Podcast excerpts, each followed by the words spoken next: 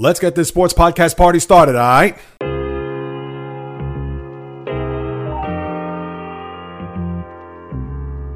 The J Reels Podcast. Why don't you wait until July 1st to make an announcement? What a disgrace. He can rack up all these numbers in October, November, and December, but what really counts is let me see this in January. The Sports Rebel without a pause, delivering fast paced, jam packed sports talk like no other. Listen, I gotta call it as I see it. He is not a good player.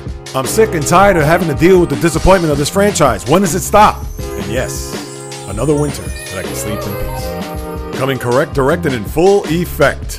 Let's get it. This is the J Reels Podcast. Welcome aboard. What is happening, my good people? Greetings. How you doing? How you feeling? What's the latest and greatest? How's everybody doing out there? Hope you're continuing to stay safe, sane, and healthy. Also productive as well as we continue to fight. I feel like I'm been repeating myself here over the last few podcasts, but uh, got to put that out there just to make sure that everybody is doing what they're supposed to do, trying to keep themselves at bay, and hopefully that uh, brighter skies will come sooner than later. But here we are, late in the week, as I have another podcast for you. Yes, we'll talk a little bit NFL draft, the first round, which took place last night in the basement, not too far from here, believe it or not, in Bronxville for one Roger Goodell. But this podcast, episode 127, for those out there, I appreciate you downloading and listening to this content, whether you're a first timer or someone who's been with me for now 127 episodes. This is the J Reels podcast as I deliver everything, what's going on in the world of sports, and a little bit of a different tune today on this podcast. If you were with me a couple of weeks ago and listened to my euphoric and very exuberant podcast when I detailed my favorite teams and them winning a championship, and pretty much chronicling as a fan from a little boy up until a big adult how I was able to exult and certainly bask in the glow of what it's like to win a championship. Now, as we all know, those days or those times are few and far between because for the most part, there's only one person or one team that can make it to the top of their respective mountains in baseball, basketball, football, and hockey.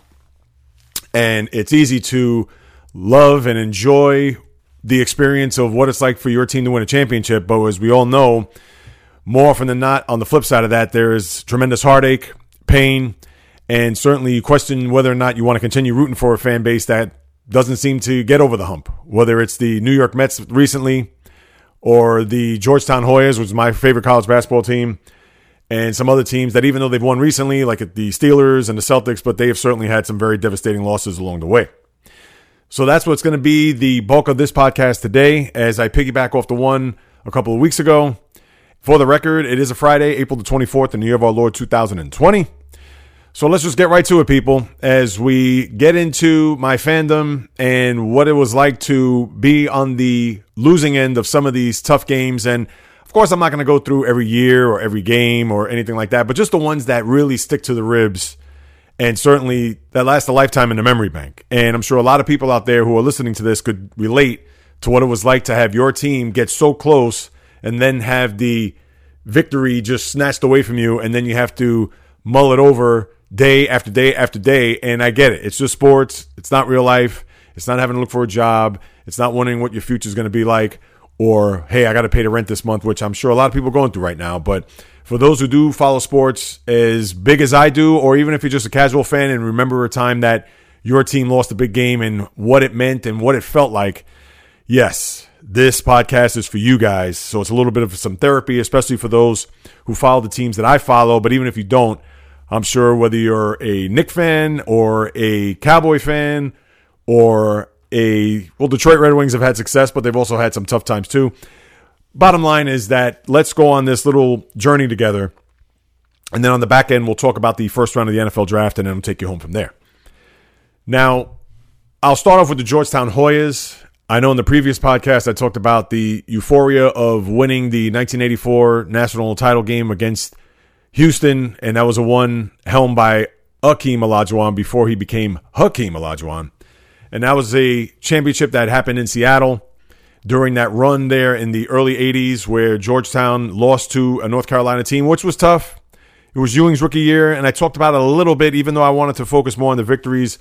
But as a 13 year old following that team, I thought to myself, I said, well, hey, with Patrick Ewing, a guy who's quite frankly one of the top 10 college players of all time, or somewhere in there, probably the lower rung, six to 10, But I felt as if, as a fan, you would think that they're going to go back. And in 83, they didn't do so. 84, they made it to the mountaintop. Now, we will get to 85 in a second, but some of the other losses over the years, whether the ones that stick to me and re- that I really feel the most, we can go back to the 96 Big East final. And I understand it's a Big East final. It wasn't a regional final or Final Four or championship game. Now, we talked a little bit about the 2007 Final Four, and I'll get to that in a minute, but the losses that really stick to you. And I look at that 96 Big East final, Madison Square Garden. That was the duel between Allen Iverson of Georgetown and Connecticut's Ray Allen. Tooth and nail back and forth. And the reason why that game sticks to me, if you remember, with about two minutes and 35 seconds to go, Georgetown had an 11 point lead. I want to say it was 74 63. And then Connecticut comes storming back. Obviously, they pretty much run the table, scoring the final 12 points, including that acrobatic, just off balance, seemed like it bounced off the rim 16 times, almost like Kawhi Leonard last year in the Eastern Conference semifinal against Philadelphia, game seven. How he made this acrobatic shot, and then Georgetown gets the ball, no timeouts, about five, six seconds to go. Iverson races up the court. He's taking it coast to coast. He pretty much has a good look for a layup. He misses it. Jerome Williams, the junkyard dog that he was, was able to get the rebound and just an easy putback.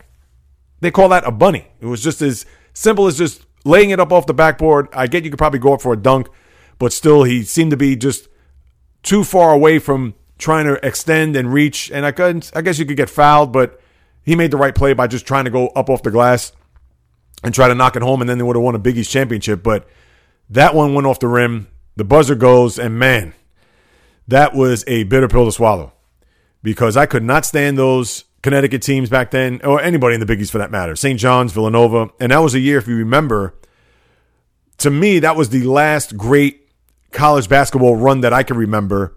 Now, I could name some other years, maybe in the early 2000s. And of course, as a Hoya fan, you think of 2007 when they went to the Final Four. But to me, when you had three of the five teams in the Big East that were ranked in the top eight, where Connecticut was three in the country, Georgetown was five, and Villanova was eight. And remember, Villanova had Kerry Kittles.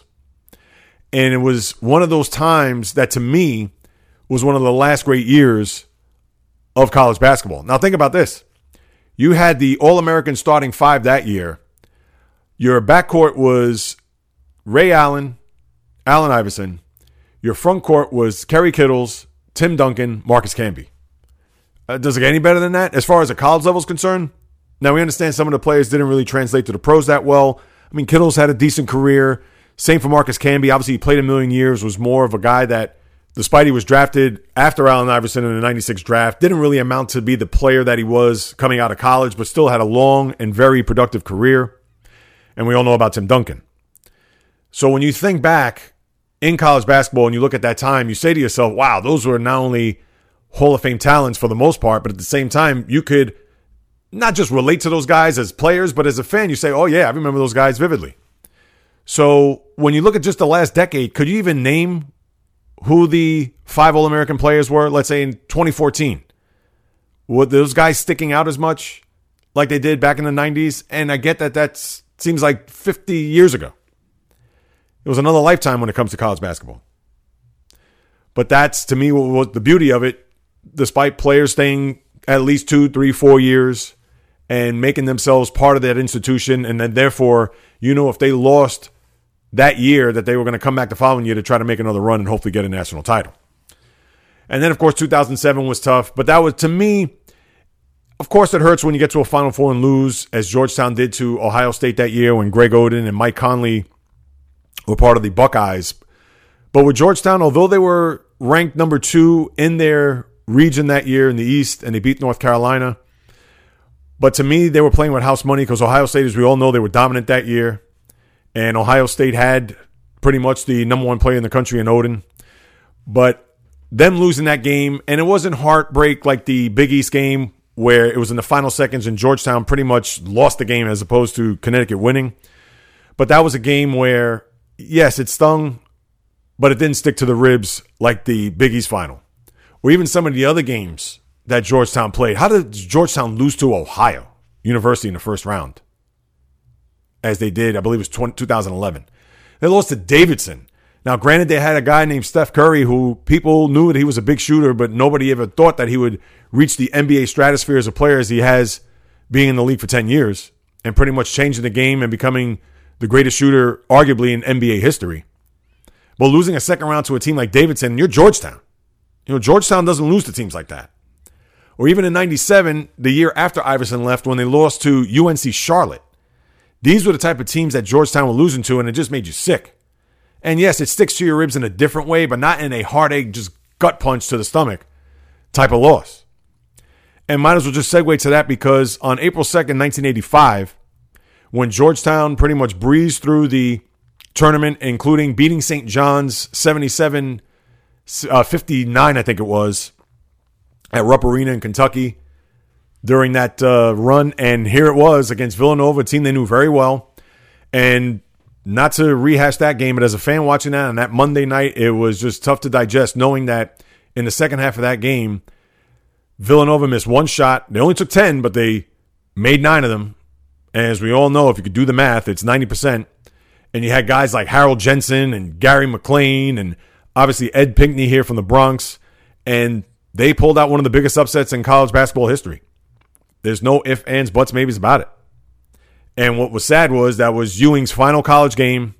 He had to go into the NBA draft and into the pros knowing that that final game of his career, and it was an illustrious career from the standpoint of him making it to three title games. Now, he only won one, which wasn't great, and him being a big part of what the Big East was, at least back then, going into the new millennium. Now, the Big East is, please, half the teams aren't even there from the time when Patrick Ewing was at Georgetown, but that was just a kick to the groin and that's one that obviously will stay with you for the rest of your life. Georgetown can make it to the tournament and win five straight Final Fours or five straight national titles, but that one will always stick in the closet, almost like a bad suit that you don't want to get rid of because you know you could still fit in it, or worse, you've gained some weight and you know that at one point I'm going to lose the weight and fit into that suit.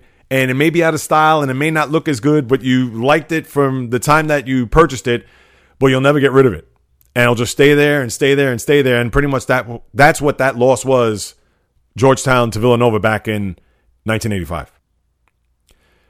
Now, as we move on to the Islanders, and I talked a little bit about this in the other podcast.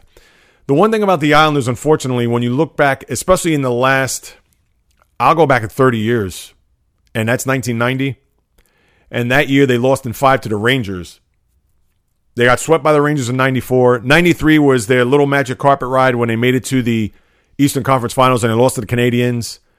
Now, them just beating the Penguins without their best player, and again, if you listen to the other podcast, the Penguins were going for a three-peat at that time. And they didn't have Pierre Turgeon, who got hit by a cheap shot, Dale Hunter on the Capitals, who I could never stand. And unfortunately for the Islanders, their quest to make it back to a Stanley Cup which in the 80s, it seemed like it was a foregone conclusion that they were going to go, especially in the early part of the decade. But since then, you really hadn't had a lot to cheer about and haven't had a lot of those type of either victories or in this case, losses where they just stuck to your ribs. Now, the one series that I could think of back in 2002 when they had that ferocious series against the Toronto Maple Leafs, if you recall, it was very physical, nasty. Darcy Tucker, Shayne Corson, Tie Domi was on that team, but the Islanders had their tough guys, Jim Cummins, Eric Cairns. It was just a physical series, especially that game six. And I actually watched a little bit of that the other day, and it just made me think. I get it's 18 years ago. It might as well have been 1800 years ago, but the sport back then was even light years better and different than what it was today. I mean, it's a shell of its old self, but I digress. And the Islanders lost a game seven where Alexei Yashin, who had an opportunity to score a goal late in that third period. I believe they were down 3 2. And what did he end up doing? He was pretty much right there at the top of the circle. And all he had to do was just take a shot. Now, chances are we won't know. He could have shot it wide. He could have shot it into the goal for the equalizer, or worse, it would have gotten saved, knocked away. We'll never know. But he ended up passing instead as if the moment was too big for him.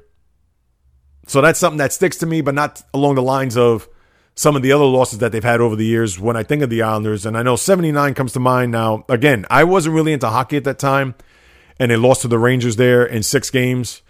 But the one loss as an Islander fan that really bothered me over the years. And it's probably, when I look at the scale of all my teams, this was probably the lowest one. But when the Islanders in the first round in 1988, they had to, they played the New Jersey Devils. And the Devils were a team that when they moved to New Jersey from Colorado, they couldn't sniff the playoffs if you gave them a roadmap and a GPS. And when they made it to the postseason, and the Devils, although they had some talent on their team, but the mean the main catalyst on that team was their goalie and a guy named Sean Burke, who I believe was on the Canadian Olympic team, and he was a tall guy, 6'3", big target there in net. And the Islanders couldn't find an answer.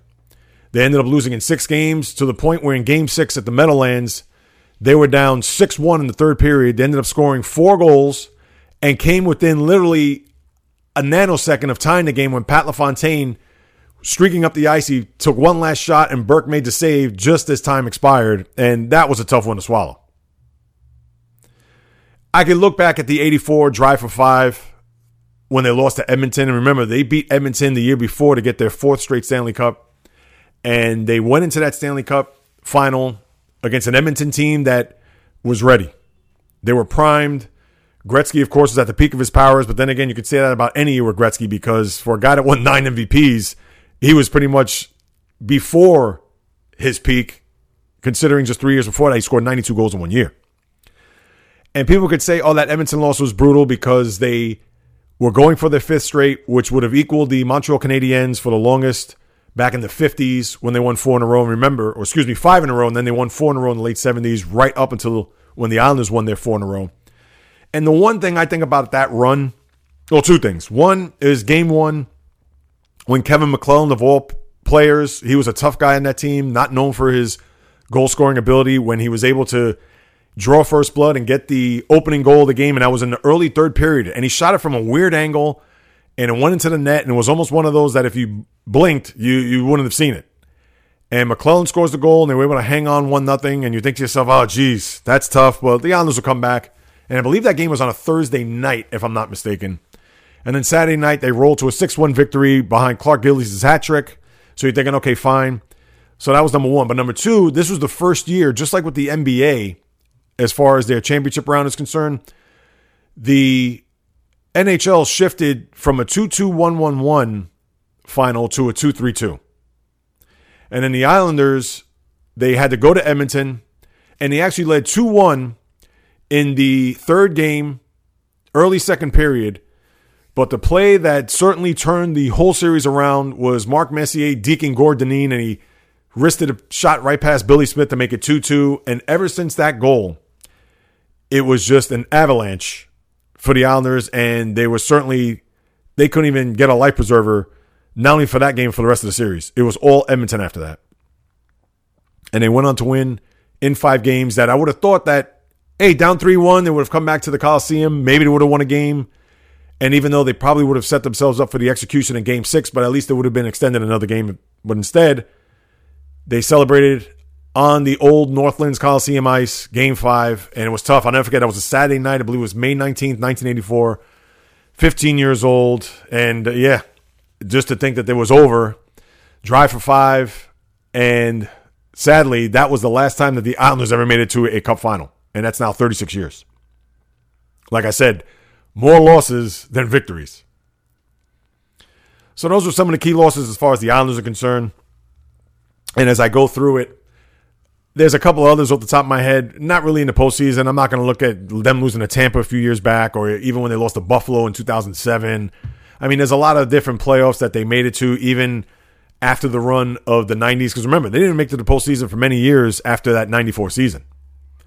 And when they finally did, when they turned the franchise around a little bit by bringing in guys like Alexei Yashin and Michael Peca and them trying to make a push to at least have some sort of relevance, they couldn't get out of the first round to turn my attention to the Celtics. As far as their losses, I can look at three come to mind, and I'll put them in order as far as severity is concerned. And all of them are in the postseason. The third one I think of off the top of my head, I look back at the 82 Eastern Conference final between the Celtics and Sixers, and I'll never forget, I was sitting in my cousin's living room at the time, 13 years old. And the year before, for those who listened to the episode about the great victories, how in 81, where on a Sunday afternoon, game seven of the 81 Eastern Conference Finals, where I was playing in a Little League game and I rushed home to see the end and Bird hit that shot. And then they went on to beat the Rockets in the NBA final that year. Well, now, the year later, and they came back from the same deficit. They were down 3 1. They had home court advantage. They won game five in Boston, win, won game six in Philadelphia, and they came back to the Boston Garden. You're thinking, can they do this two years in a row? The Celtics back then, they rarely, if ever, lost game sevens at home. The only one I believe at the time was when they lost to the Knicks in the 73 Eastern Conference Final, 94 78. And here it was, the second year in a row. And I was hoping, praying that the Celtics would have gone ahead and beaten the hated Sixers at that time because that team I couldn't, oh, I couldn't stand. I couldn't stand watching Andrew Toney kill us, obviously Julius Erving. And that was pre Moses Malone. The next year, that summer, that's when they traded for Moses Malone because if you remember, the Sixers then played the Lakers in the finals, and the Lakers won in six, I believe. And then that summer, they traded for Moses Malone. And then obviously the next year, they had one of the great years of all time, including sweeping the Lakers there in the 83 final. But that was one that really stuck to me for a while. And even though the success of the Celtics that decade, where they won in 84 and then obviously in 86, it kind of gets overshadowed. But the hatred of the Sixers and losing that game was just, oh, it just bothered me to no end. The second toughest, and I can look at 80, uh, the 85 final, which was rough to see Kareem, June 9th, 85. I'll never forget that as long as I live. Where the Celtics, after winning a game four the way they did in just dramatic fashion, Dennis Johnson hitting that shot. And just like I said earlier with the Islanders, the 2 3 2, you wonder how that series would have went if the series would have went back to Boston for game five. Now, the Lakers were a little bit better that year. And the Celtics, despite them pulling out those heroics, you kind of thought that if they could somehow win a game five, they could come home to kind of ice it, had those two chances to win as opposed to having to come back down 3 2 and having two opportunities to win. And I felt, even in my heart, I felt that when they lost that game five, I said, this is going to be tough to win twice against a Laker team that, remember, the year before, the Celtics were able to win in seven games. And I just looked at that game six, and that was tough to see Kareem. I'll never forget toward the end of the game, him with his arms up, where I guess, I don't know, maybe about two minutes ago, he had a, just a very decisive basket, and that pretty much iced the game for them and that was just tough to watch. So as as bad as that was, but to me, the second one, at least that I've watched, I got to go back to the 2010 final, Game Seven, and I watched that not too long ago, which was Kobe's last NBA final game, and knowing that the Celtics went to LA up three two. We know what happened in Game Six with Kendrick Perkins, and I'm not trying to make Kendrick Perkins to, to, out to be Bill Russell, but he was just a major force inside. He was our policeman.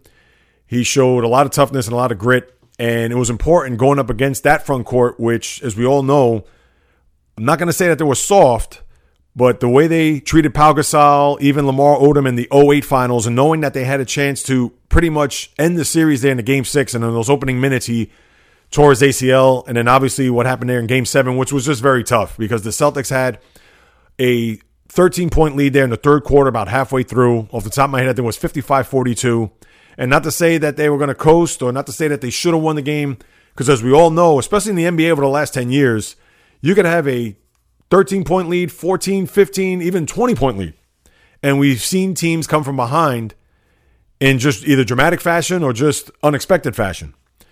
And with the way the Celtics, and Kobe had a terrible game. He shot six for 24, though he had 15 rebounds, and Pau Gasol of course, had a very productive game and was integral in their victory. But the killer was Ron Artest. And Artest had a game high 20 points. He was the guy that had the biggest shot of the game. And that one is going to stick because that Celtic team, when they were constructed, a lot of people thought that they could have won more than one. Now, thankfully, they got the one. We don't understand what happened in 09 with the knee injury to Kevin Garnett in Utah, which pretty much knocked him out for the remainder of the season. That was, I believe, in February after the All Star break. And then the Celtics came close in 2012 when they played the Heat. And that's another tough loss, too. But LeBron was just on another planet that night to the tune of 45 15 and 5, that game six, when they could have wrapped it up and made it to an NBA final. And they would have been playing the Oklahoma City Thunder, which would have been interesting because you would have had the young guard with Russell Westbrook, Kevin Durant, and James Harden going up against the old guard and of course, Paul Pierce, Kevin Garnett, Ray Allen.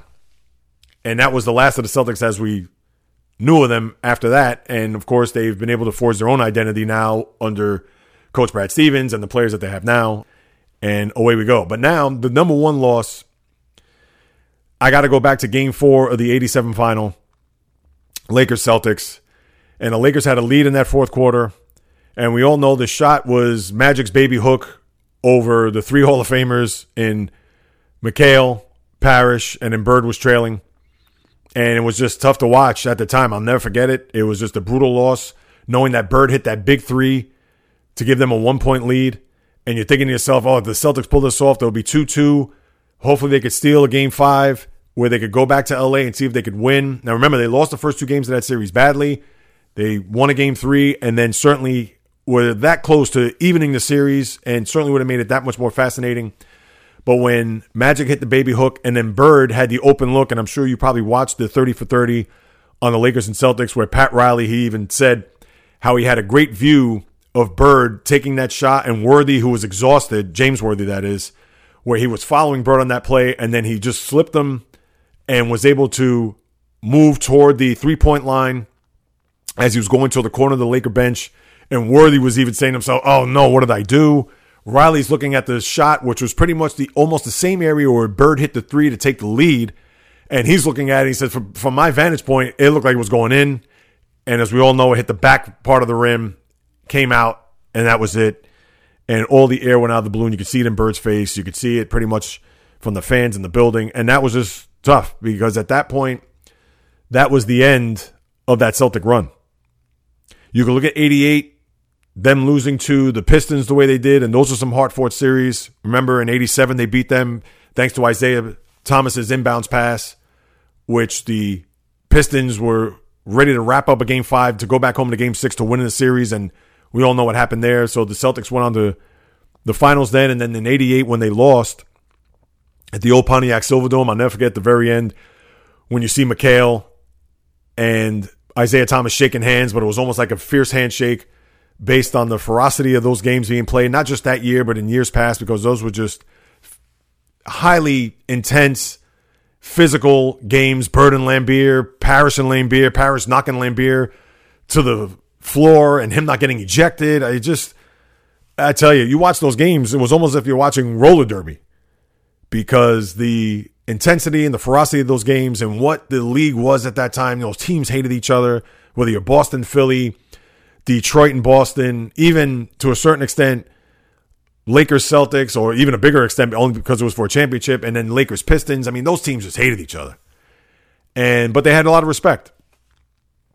And it was one of those things where, as a fan, when you looked at the 88 and they lost in six games, and at that point you just said to yourself, as a Celtic fan, I said, this is it.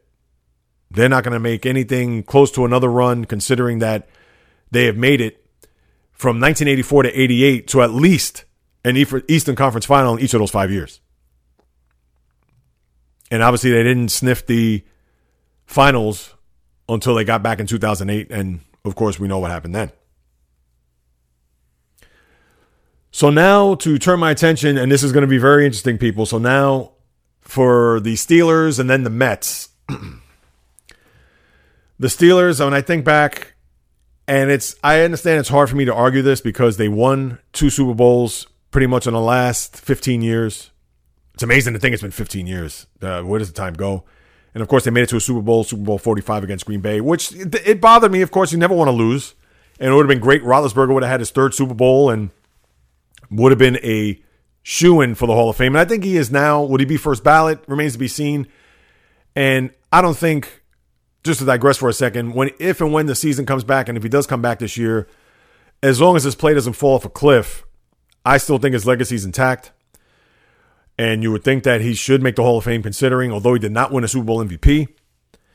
But anyway, when I look back at the Steeler history, the losses that stick to my brain, and Lord knows there were a ton of tough, tough, tough ones, especially in the Cowher era. And even though Tomlin had a couple there too, I think at Tomlin's first ever playoff game, he was he just coached awful. He was just terrible with the two point conversions, and it's funny enough, he was still doing that even as early as just in the last few years, where he had this affinity because of the high powered offense that they had. But the one thing that uh, sticks to me as far as the the three big losses, the first one, and I'll go in order from three, two, and one. The third is the AFC Championship game in '97, where the Steelers lose to the Broncos. That was a game that the Steelers actually had a chance there at the end on a third and six, and I actually talked about it on the podcast.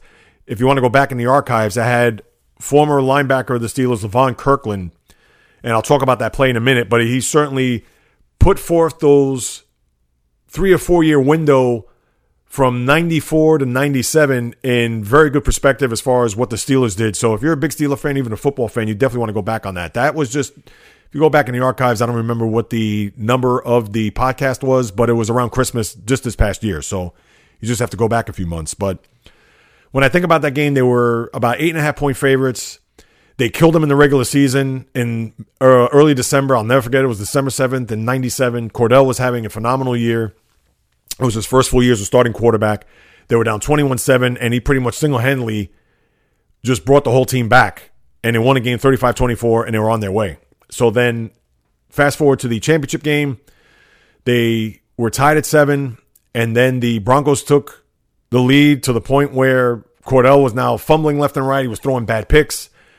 Right out of that gate to start the second half, he threw that pick in the end zone I believe it was Steve Atwater who caught it, and then the famous shot of Bill Romanowski walking over to Kordell Stewart as he's banging his helmet as if, "Oh, you idiot! You know how could you do that?" Which was tough to watch because, as you all know, as great as a competitor that Romanowski was, but he at the same time he just wanted to, ugh, you couldn't stand him. And then they had a shot there. It was 24-14. They got a touchdown there in the corner. I believe it was Charles Johnson. Well, maybe it was Andre Hastings. I think it was Charles Johnson, the wide receiver from Colorado, who got the touchdown there, and then the Steelers were able to pin the Broncos back. And remember, that was Elway's shot to go to a Super Bowl and had not made it to a Super Bowl since the San Francisco Super Bowl year, which was what, seven years prior, and it got blown out 55 10. But here it was. They had an opportunity to get him off the field, I believe, with no timeouts. Off the top of my head, but I remember the play vividly. It was third and six. If they get them off the field, they would deep in their own territory. They would punt the ball. The Steelers would get the ball somewhere around midfield or at least their own 40, and away they went. And remember, they were only down by three at the time, so they just needed the field goal. So what happened? The famous play where John Elway just told Shannon Sharpe, a la Sandlot football, finger in the dirt to say, hey, just get yourself open. Make sure that you, at least at the six yard, or if not, at least at the seven yard mark, just to make sure that we could get that first down. And sure enough, that was the case. The game was over. And that was just a brutal loss. But no, no, wait, it gets better.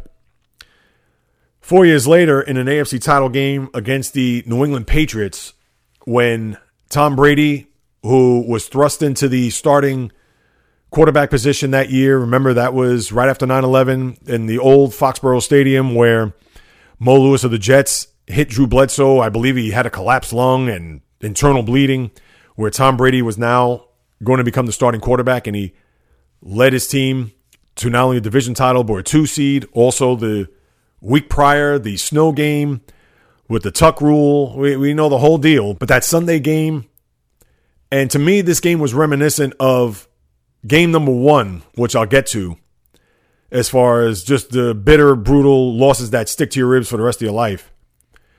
The Steelers had another, I want to say eight and a half or close to a 10 point digit favorite at home.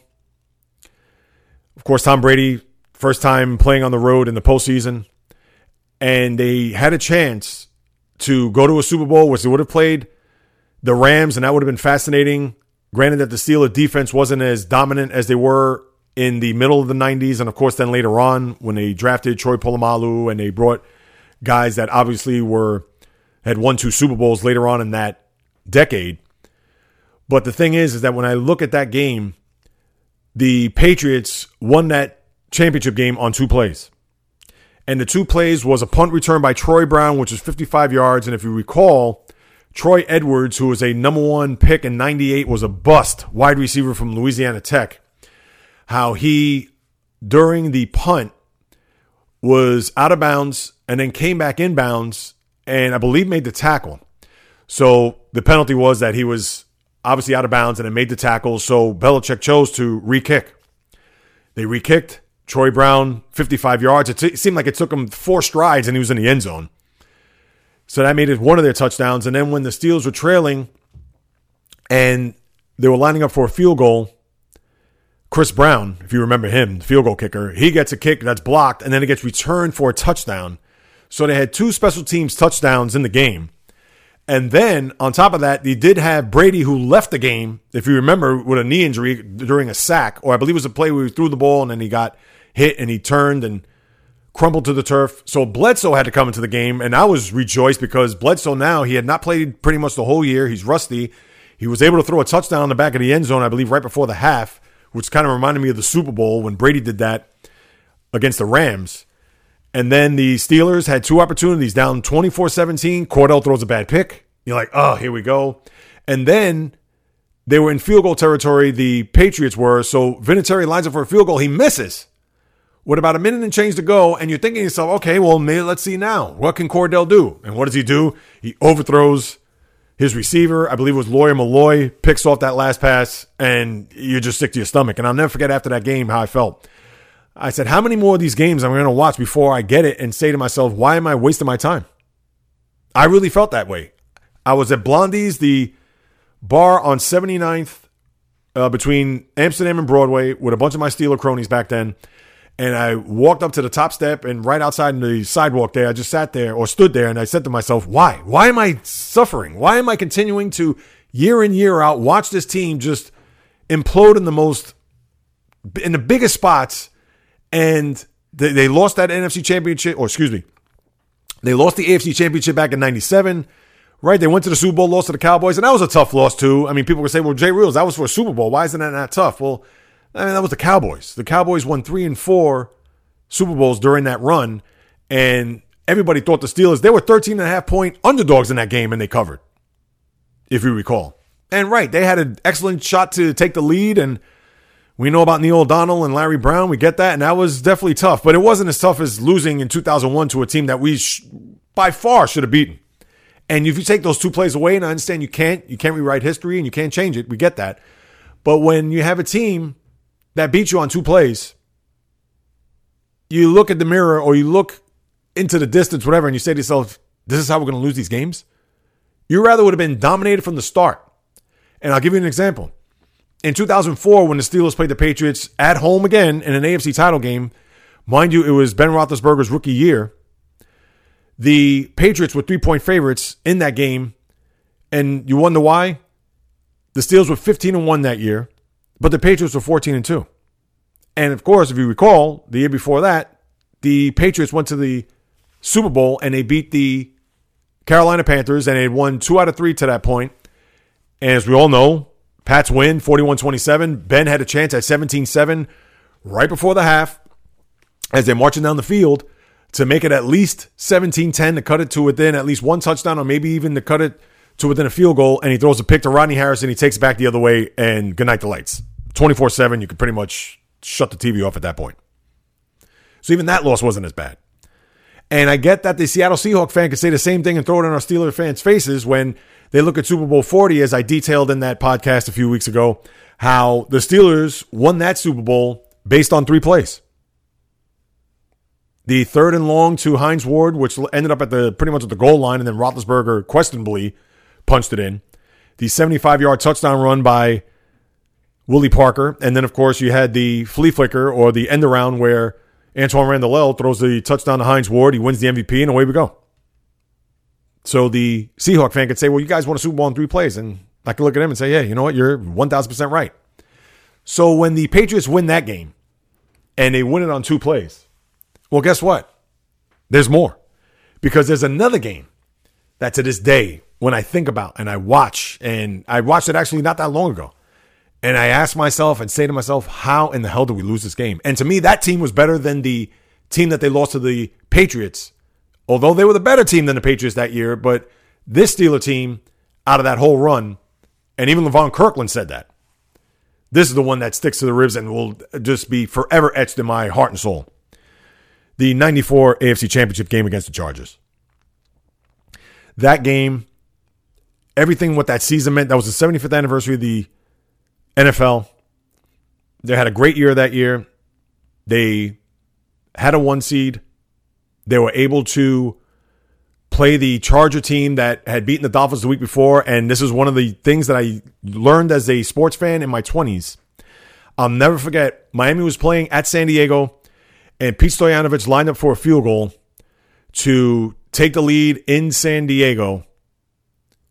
And it was, I guess, maybe, I don't know how many seconds. I don't think it was time expired or maybe whatever it was 10 seconds, 20 seconds ago. And he lines up for this field goal and he misses it. I think it was Pete Stoyanovich. I can't recall that. I want to say Pete Stoyanovich. So anyway, he lines up for the field goal, kicks it, goes wide left, I believe. And right at that moment, when I watched that, I said to myself, the Steelers are going to the Super Bowl. Why did I say that to myself? Two reasons. One, because I was afraid of Dan Marino, and even in 94, and that was the year after he, remember, he tore his Achilles on the old Cleveland Municipal Stadium turf. And I thought if there's ever going to be another shot for Dan Marino to get back to a Super Bowl, this is going to be it for him to go back to Pittsburgh in an AFC title game where he obviously grew up and went to college. The story was just set up perfectly. So I did not want to see Marino. I did not want to see the Dolphins. So that was number one. And number two, I said San Diego, they've never been this far. Well, of course, they've made it to championship games in Cincinnati in that uh, Freezer Bowl 59 below in 19 in the 1981 season. But San Diego has not come that close to a Super Bowl ever. And I thought to myself, let the West Coast warm weather team come to Pittsburgh where they'll have to freeze. Hopefully, it will be 20 degrees, wind chills in the single digits, snow, ice, whatever. And then we could go on to a Super Bowl and play at that point would have been the 49ers, which to this day, a lot of people think that the Steelers would have put up a big fight. Now, that was the Niners' year. They hired all these mercenaries, as we know, and I'll digress. To me, that ring was a little bit uh, tainted. Now, of course, it goes in the record books, but they, I mean, they hired everybody under the sun, and that was before free agency and the salary cap, I should say, where they had a cap on being able to sign all these players. And the Niners did whatever it took to get people on that team to win a Super Bowl. So, that day, I'll never forget as long as I live. January 15th, 1995. It was a Sunday, the one o'clock game in the Northeast. It was in the 50s. It was cloudy and rain. And I thought to myself, that is not a good sign. And then the Steelers on the opening drive, they score a touchdown. John L. Williams pass over the middle in the end zone. Away we go. The Chargers couldn't move the ball to save their lives. Stan Humphries was the quarterback, if you remember. They couldn't do anything. So Barry Foster has a fumble, I believe, at midfield, and then they end up kicking a field goal at that point, 7 3. They went to the locker room 10 3. Chargers had the ball to start the second half, and to me, this was one of the telltale signs. Humphries throws a pass to the left side where Rod Woodson picks it off. He runs it back a little bit, gets tackled, and I thought to myself, if they could somehow get a touchdown here, if they can make it 17 3, two scores, let's go. And that defense was very good that year. I thought they would have been fine. Instead, they ended up kicking a field goal, it was 13 3. So although it was two scores, but it was only 10 points, which is a huge difference. Then later in that quarter, you had the one play where Alfred Pupunu, where it was a blown coverage. Obviously, they bit on the play action that Natrone Means, and Pupunu, who was a guy that had a, pretty much a cup of coffee in the NFL, uh, Islander kid, he had the touchdown. You're looking at a 14-10 game. You're saying, okay, fine.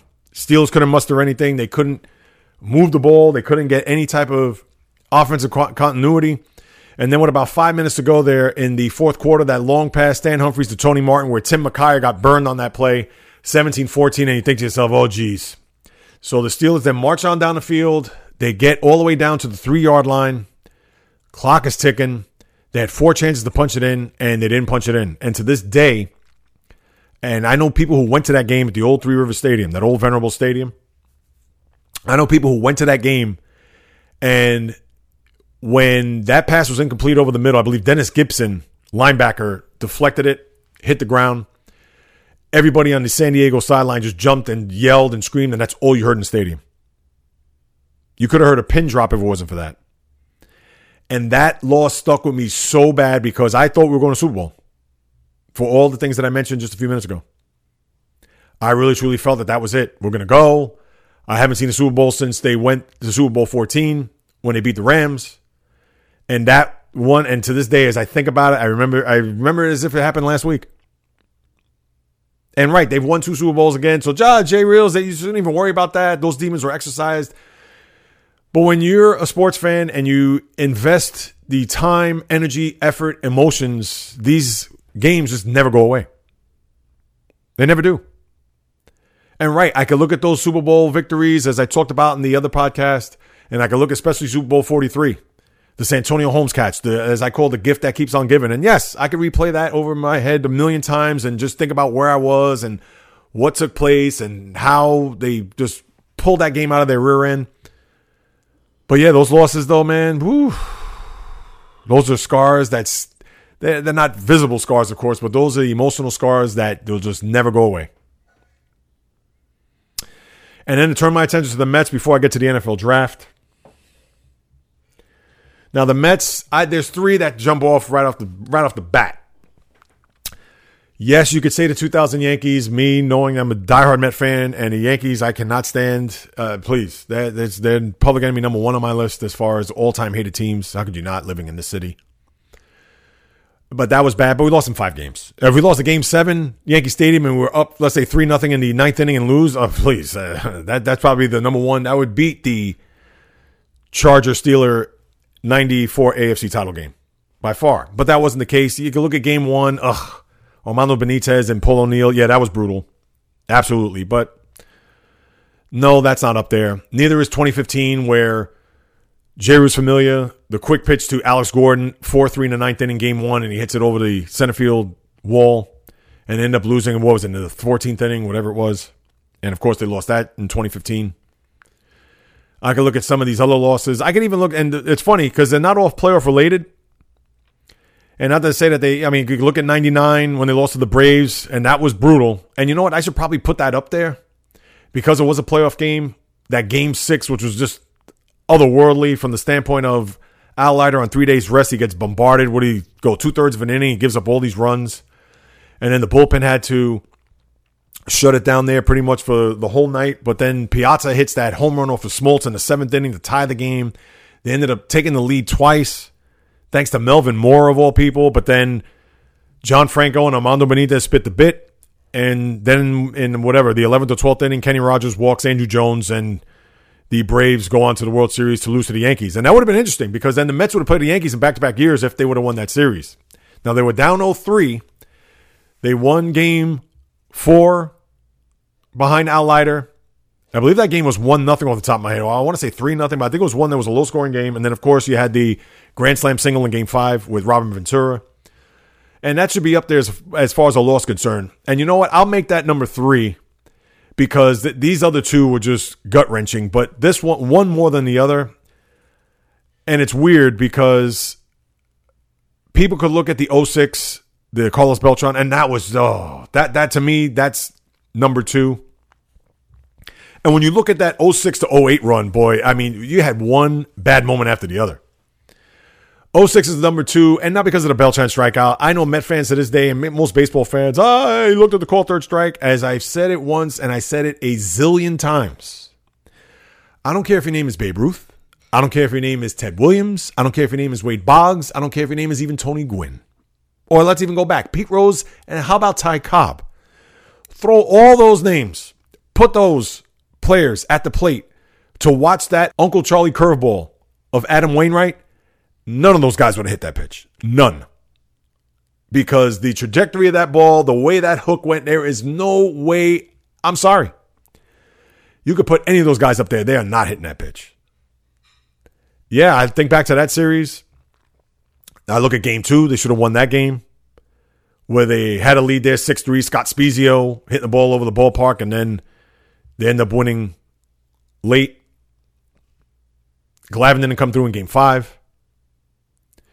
And then we all know what happened in game seven. And that was one that the Mets would have been went to the World Series that year. They were that dominant that year. The Cardinals won 83 games. It was just, ugh, it was just brutal. Uh, brutal. I mean, what could you say? That was just one that, ugh. I'm just thinking about it now. It just brings back bad memories. And to think that that's 14 years ago. 14. uh, where does the time go? Well, anyway, so I could look at these games, and I tell you, man, it just it just uh, all these games. Going back to all my teams, as I think about it, and sometimes I just have to stand here in amazement and just wonder, etc. But anyway, let's go back. Let me uh, get back to and get focused here. So now, so you had the '99 Brave game as number three, and then 2006 was number two. And I also want to throw in for honorable mention the 07 and 08 seasons. That's right, because they were all put together here. 07, if you remember, they had that seven game lead with 17 games to play over the Phillies, and they collapsed like a house of cards. And they lost that final game. I'll never forget this. It was a Sunday, final game of the regular season. Mets needed the win, and they would have been fine. And remember, they were going head to head with the Phillies there for the division. And Tom Glavine couldn't make it to the second out of the first inning. He pitched one third of an inning, gave up seven runs. And here's a guy who's a lifetime Atlanta Brave. He comes to the Mets in 03, and you think to yourself, oh, all right, well, after the 03 season, and you think, okay, well, we got Tom Glavine. That's kind of tough. He's killed us over the years, etc. But he's one of ours now. And he pitched well in that game one in the 2006 National League Championship Series where I was at, and he pitched phenomenal. And then, of course, I just mentioned about him not performing well in game five of that same series, but couldn't get out of the first inning. And the one thing that gets forgotten about that game is they were down 7 nothing to the Marlins first inning, and then they actually tacked on a run, and they had Ramon Castro at the plate with the bases loaded. And he hits a long fly ball at the left field, and off the bat, you're thinking, oh, no, no way. And it gets caught right at the wall. I forgot who the left fielder was. Josh Willingham, probably. I believe it was Josh Willingham. He's at the wall, catches it with his pretty much his back on the wall. And if the Mets had any shot to even get in the game, that was it. And if Castro, if that ball would have went over the wall, I thought the Mets would have won the game because you went from seven nothing to seven five first inning. Uh, come on. And I believe they lost eight one. A brutal game. I mean, what could you say? And then the following year, and remember in 07, the game before, you had that big fight between Miguel Olivo and Jose Reyes, and they ran up the score. I think they were they were up 14 to 1 or something like that. And then John Maine pitched a no hitter into the eighth inning that game. So you had this moment where they got back into their season. They were neck and neck. They were tied for the division going into the final game of the year. And of course, you have your chest pumped out. You're like, all right, they won 14 1. Everything's great. And then they lose that Sunday game in 2007, where in 2008, against the same Florida Marlin team, pretty much, where the Saturday game, Johan Santana comes back from three days rest. He throws 125 pitches and throws a complete game shutout, three hit, and you're feeling great again. And it's almost as if the script was written the same. And although they didn't have the big lead that they did in 2007, but they were tooth and nail fighting it throughout, especially with the Milwaukee Brewers as far as the wild card is concerned. And then when you get to that final game, and it's amazing how in back-to-back years it the script was exactly the same. But the Sunday game, the final game of the year, was just as bad because the Mets were able to get a they were down two nothing, and then Carlos Beltran hits a two run homer, he ties the game, and then Scott Schoenweis, remember him, gives up back to back home runs. I believe Dan Uggla and Wes Helms, and then Ryan Church who, if you recall, the start of that year, in the first six to eight weeks of that season, he was on an all star pace, but then he crashes into the wall, he gets concussed, and he wasn't the same player after that. He had a runner on, hits a fly ball deep to left center field. You're thinking may or right center. You're thinking it has, it has a chance to get out, and no, it gets caught at the wall or in the warning track, and the Mets lose. But what made that worse?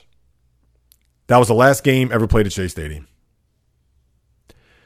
Uh, you can't make it up. I mean, back to back years, they lose to the same team in the same fashion on the last day, not making it to the postseason. So I, that to me, that's the honorable mention. But number one on this list, people, before I get to the NFL draft, number one on this list, and I don't care, you could argue this to the cows come home because this was franchise changing. Game four, 1988, NLCS, Mets and Dodgers. Mets jumped on John Tudor, who used to kill the Mets, especially in his days in St. Louis. But by the time he was the Dodger, he wasn't the same pitcher. They were up two games to one. They had that crazy game, if you remember, game three at Shea. Was rainy, wet, damp, where Jay Howell, the relief pitcher, they brought the glove over to the commissioner at the time, Bart Giamatti, and they found sandpaper in the glove. They ejected him. Just a wild game. And here it is, a Sunday night. They're up 3 nothing. They're actually up 4 2 in the ninth inning. Doc Gooden's pitching now into the ninth inning. He walks John Shelby. And I even thought at that moment, I said, now, the next batter was Mike Scioscia. He's not a home run hitter, but whenever you walk the leadoff guy in baseball, especially in the postseason, man, that always comes back to get you. What happens? Mike Scioscia hits a two run homer, ninth inning. And back then, nobody's worrying about pitch counts. So, oh, take him out to bring in Randy Myers, who was the closer at the time. Nobody's thinking that. Baseball was a different sport and it was a different time. If this was 2019, Gooden would have been out of the game probably in the sixth inning. And you have the closer to lead off the ninth inning. So, of course, people could look at that. Even back then, I don't recall it being that much of a second guess or debate on whether or not Randy Myers should have come in, especially when you think about John Shelby was a left handed batter and Mike Scioscia was a left handed batter and Randy Myers was a left handed reliever, hard thrower. But Doc was mowing along. He was pitching a great game until that moment. And then Kirk Gibson hits the home run in the 12th inning. Mets get the bases loaded in the bottom of the inning, and oh, Hershiser has to come in to save the day. Where Kevin McReynolds throws this, hits this parachute that's floating in center field, and John Shelby just runs in. I didn't think he had a chance. If the ball would have dropped, the Mets would have won the game. It would have been 3 1, where game five would have been at Shea Stadium the next afternoon. But instead, Shelby catches the ball. The next day, Sid Fernandez pitches what two and two thirds of an inning. Kirk Gibson's a three run home run over the auxiliary scoreboard there to make it six nothing. The Mets tried to come back. Dykstra's a three run homer, but it was too little, too late. And then we all know they won a game six in L.A. David Cone atoned for his comment that he mentioned about Jay Howell about him being a high school pitcher in game two where he was awful, but he pitched great in the game number six. And then Ron Darling started game seven against Orel Hershiser. And as we all know, that was the year of Orel Hershiser, the 59 scoreless innings, which is a Major League Baseball record to this day. The magic carpet ride that the Dodgers were on, he ends up not only winning that game, they win 6 nothing, complete game. Mets were nowhere to be found in that game. Darling pitched terrible. And that was franchise changing from this regard. The Mets, although they were competitive in 89, they fell to the Cubs that year. 90, same deal. They still had a run in them, but they went up against the Pittsburgh Pirates. They actually went down to almost the last week of the season to no avail. And then after that, they started off their season hot and then fell apart where they fired Davey halfway through that 90 season. And then Bud Harrelson took over and then the Mets just bottomed out and then forget about it. That's why I was franchise changing for a for an organization that from 84 to 90 not throughout the whole decade because I think the Yankees won more games in that decade, but during that time from 84 to 90 there was no team in baseball that won more than the Mets did. And thankfully, that they have at least one World Series win to show for it. Because if not, the Red Sox were literally just the skin of their teeth from winning that World Series, as we all know, as I chronicled in the podcast a couple weeks back. So that was a loss that will forever stick with me. And I mean, what could you say? If you're a Met fan, you know that's got to be number one. I'm sure maybe to other Met fans, they may look at 2006 when they lost to the Cardinals, or even they want to bring up maybe 2015 losing to the Royals. I don't know. But to me, 88, oh, there was no way. And remember, the Mets beat the Dodgers in the regular season 10 out of 11 games. So, come on.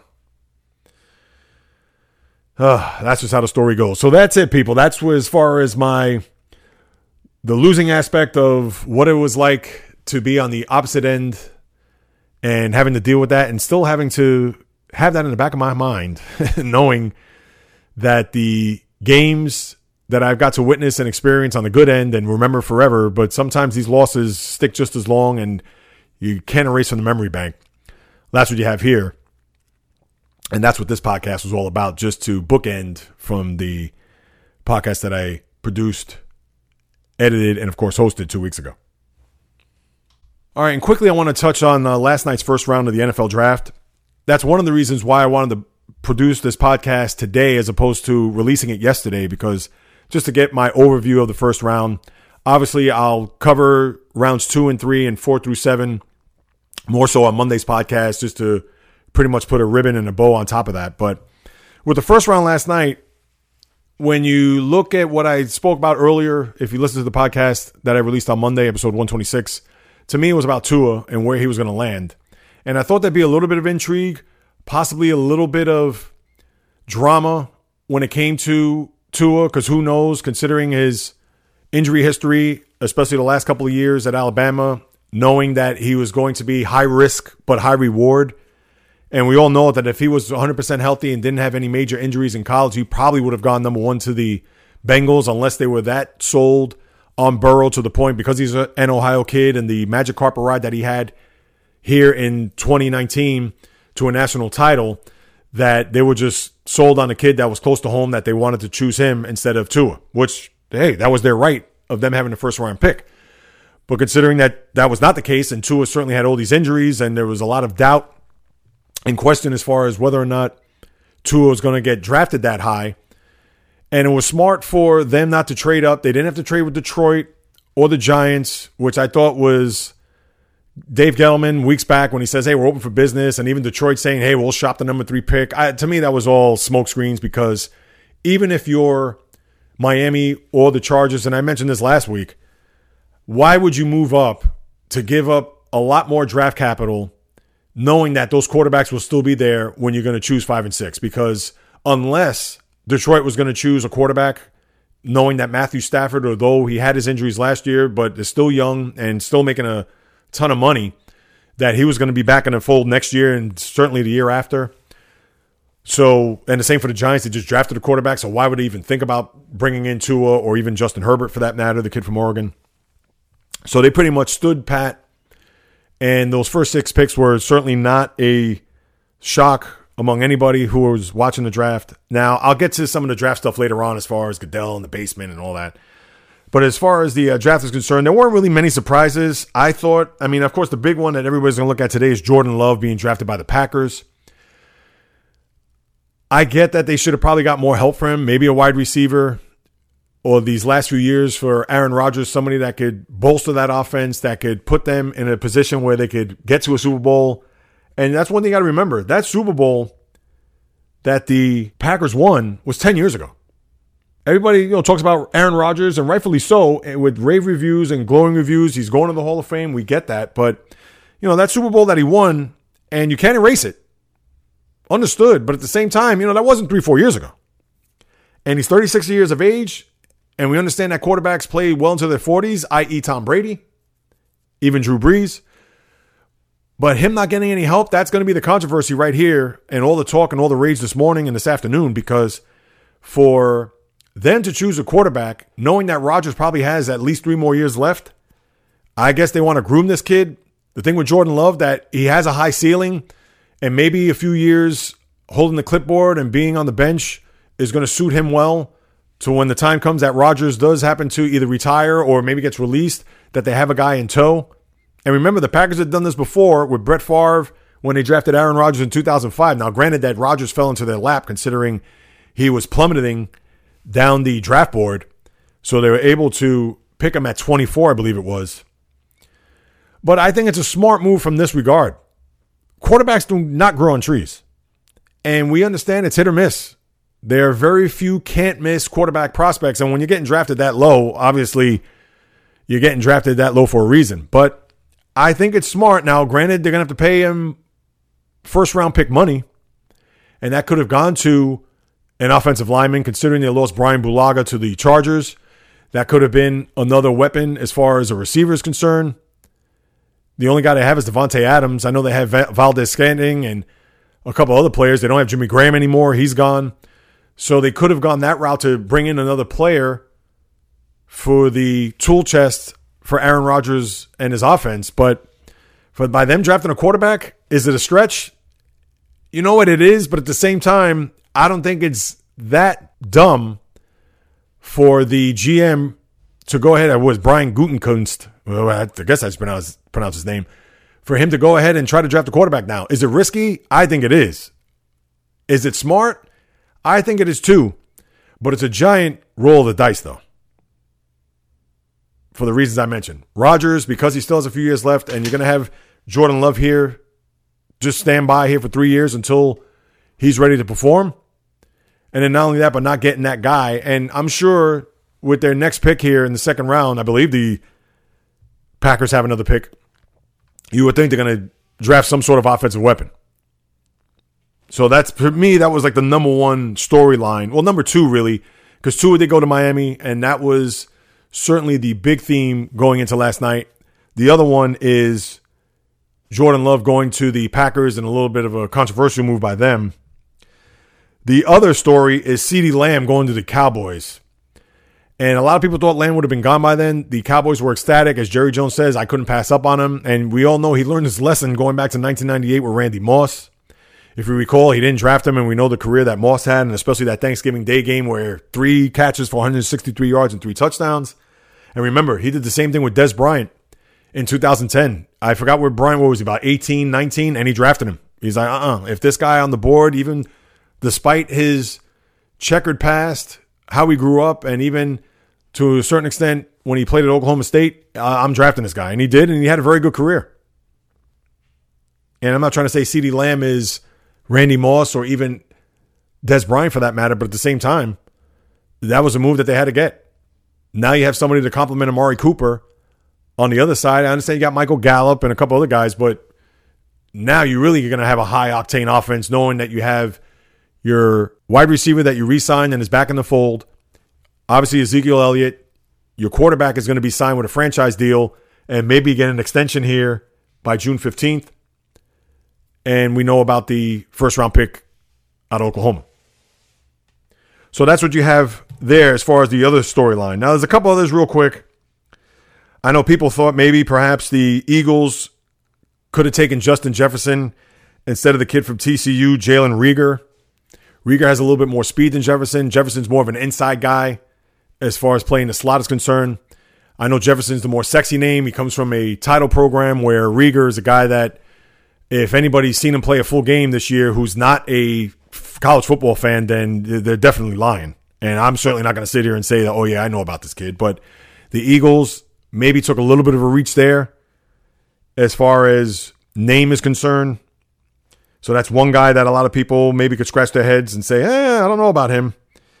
Patrick Queen, who the Ravens, they seem to draft these guys. They, they seem to be very smart with their drafts. Another LSU kid who a lot of people, they don't want to compare to Ray Lewis, even though Lamar Jackson said, hey, he's Ray Lewis uh, 2.0. He's a lot lighter than Ray Lewis, and I know that's going to be the the stickler there as far as, and he's even said it. I'm sick and tired of having to talk about my weight. I understand I'm 229, I'm light, and I'm a middle linebacker, but I'm going to show and prove to you guys that I'm capable of playing this league and playing middle linebacker. Now we know he has speed to burn, and he's sideline to sideline, but let's see if he could take that punishment, especially when trying to stop a run game when you got the likes of Derrick Henry and a couple other backs that are out there that could certainly wreak havoc in a secondary. I know the how could I forget this one? How the Buccaneers moved up to get Tristan Wirfs, a guy to protect a one Tom Brady. Now, I know Gronkowski was part of that uh, trade for a fourth round pick with the Patriots the other day. And I'm not going to really talk about that much. I may talk about a little bit on Monday, but that's a move that Tampa, hey, if they felt that by bringing them two together to have that championship pedigree to permeate in that locker room to get through to the young kids instead of just having the quarterback there, but now you have the tight end, then so be it. I'm sure Belichick is happy he got a fourth round pick. Gronkowski, how much does he have left remains to be seen. He may have one year, considering he took this year off and he's now got to bulk himself back up because he certainly doesn't look the way he should as far as the tight end is concerned. He's lost a lot of weight. He's um, hit, hit the party circuit, WrestleMania, you name it. But at the same time, it was a smart move by Tampa to do that, and of course, get the offensive tackle, the kid Wirfs from Iowa, to protect Brady there. And that's certainly they're going to need as much protection as they possibly can get. You know, and then of course teams took needs, whether it was the Giants taking the offensive tackle, which they had to do to protect not only Daniel Jones, but also that running game with Saquon Barkley. The Jets did the same thing with Mekhi Becton, who could be a little bit of a project, but a lot of upside with him. I know a lot of people thought maybe the Saints had a reach there with Cesar Ruiz getting a center, but they shored that line as well. They got to protect and certainly have to have an anchor on that offensive line for Drew Brees. Uh, and to me, the first round wasn't wasn't as dramatic as I thought it would be. Yeah, there were trades made and teams moved up and teams moved out. Patriots moved out of the first round. Yeah, I understand that, but still, uh, not a lot of drama. The kid Clyde Edwards Helaire goes to the Chiefs. Just add another weapon to that high octane offense. I tell you, and I like that kid. When I saw him play against Alabama and the games I saw him this year, it, uh, I understand a lot of people look at him as Darren Sproles because of the height and the speed, but man, that guy was he was really good. So the Chiefs just stockpiled even more. And we'll see what happens rounds two, three tonight, and then four through seven tomorrow. Now, three quick things about last night. Not a lot of technical glitches. Goodell in his basement. I know he's going to butcher Tua Tagovailoa's name. Now, I can't really say his name that great, but at least I've gotten better. But he certainly did not do a good job of that. I, I didn't mind that. I know Goodell, that was funny in the beginning, egging the fans on. And he said, Oh, I missed the fans. And then they had that shot with all the, the quads or the various locations where fans were at and they were booing him. I thought that was pretty funny. And, you know, I'm not a Goodell fan. So uh, that's one. I know people are ranking over Dave Gettleman about the mask. To me, that's neither here nor there. No big deal. Henry Ruggs in a robe. Eh, oh, okay, yeah, whatever. If there's something you want to write or talk about, I get this. I get that there's nothing else to discuss, but still. And then, of course, when you have CeeDee Lamb, was it yanking the phone out of his girlfriend's? Uh, jeez, uh, is that a story? I mean, is it a burner phone? Everybody wants to allege. Oh, is what is he doing with a second phone? Eh, you can think whatever you want, but to me, that's neither here nor there. I could kill us. And that's it. I mean, what, what more could you say? Let's see what happens here the rest of this draft. We'll cover it all on Monday, of course. The rest of it, and we'll see if uh, any other trades or drama or anything happens to resurface as far as players dropping, sleepers, all that good stuff. We'll certainly touch back here on the Monday episode, which will be 1 to 8. All right, people, that'll do it. I know it's a little longer than I thought, but thank you for downloading and listening to this content. I greatly appreciate it. I appreciate all of your support, love, etc. in listening to what it is they have to say about what goes on in the world of sports. And you can continue doing that by just subscribing to this podcast on wherever you get your podcast, whether it's on Apple, Google, Spreaker, Stitcher, Spotify, iHeartRadio, Luminary. I greatly appreciate it. If you could do so, leave a rating, post a review, just so it could get a lot more hits for those who aren't familiar with this podcast to increase the visibility. Also on jreels.com on the website as well. And then in turn, hopefully that will not only just uh, generate interest, but the people outside of not knowing what this podcast is about, whether it's the former athlete, current athlete, the broadcaster, writer, blogger, etc., you name it, just so I can have them on. Because the goal is to recap the week of sports on my Monday episode, and then later in the week, whether Thursday, Friday, have the second podcast, which is dedicated to the guest. So I certainly want to do that over the course of time, and with your contribution, that will certainly be a tremendous help. You can also hit me up with any questions, comments, criticism, praise, whatever it may be across the board on any of my social media accounts, whether it's J Reels or the J Reels podcast on my Instagram feeds, on Twitter, J Reels1, just a number, the J Reels podcast at gmail.com is the email address you want to do it the old fashioned way. And last but not least, on Facebook, the J Reels podcast, the fan page there. Please feel free to hit me up. I'll be sure to follow up right back whatever it may be. Any suggestions, like I said, criticism, praise, whatever, anything that you could add, I'll be open to it. So don't be shy, people.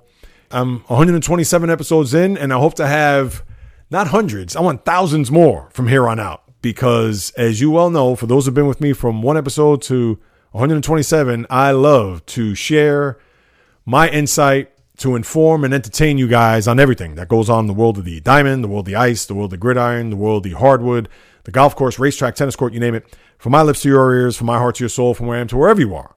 J Reels podcast always comes correct, direct, and in full effect. From the South Bronx, the South Beach, the South Central, the South Pacific, and all points beyond. Peace, love, and God bless everybody. And until next time on the J Reels podcast, on the flip.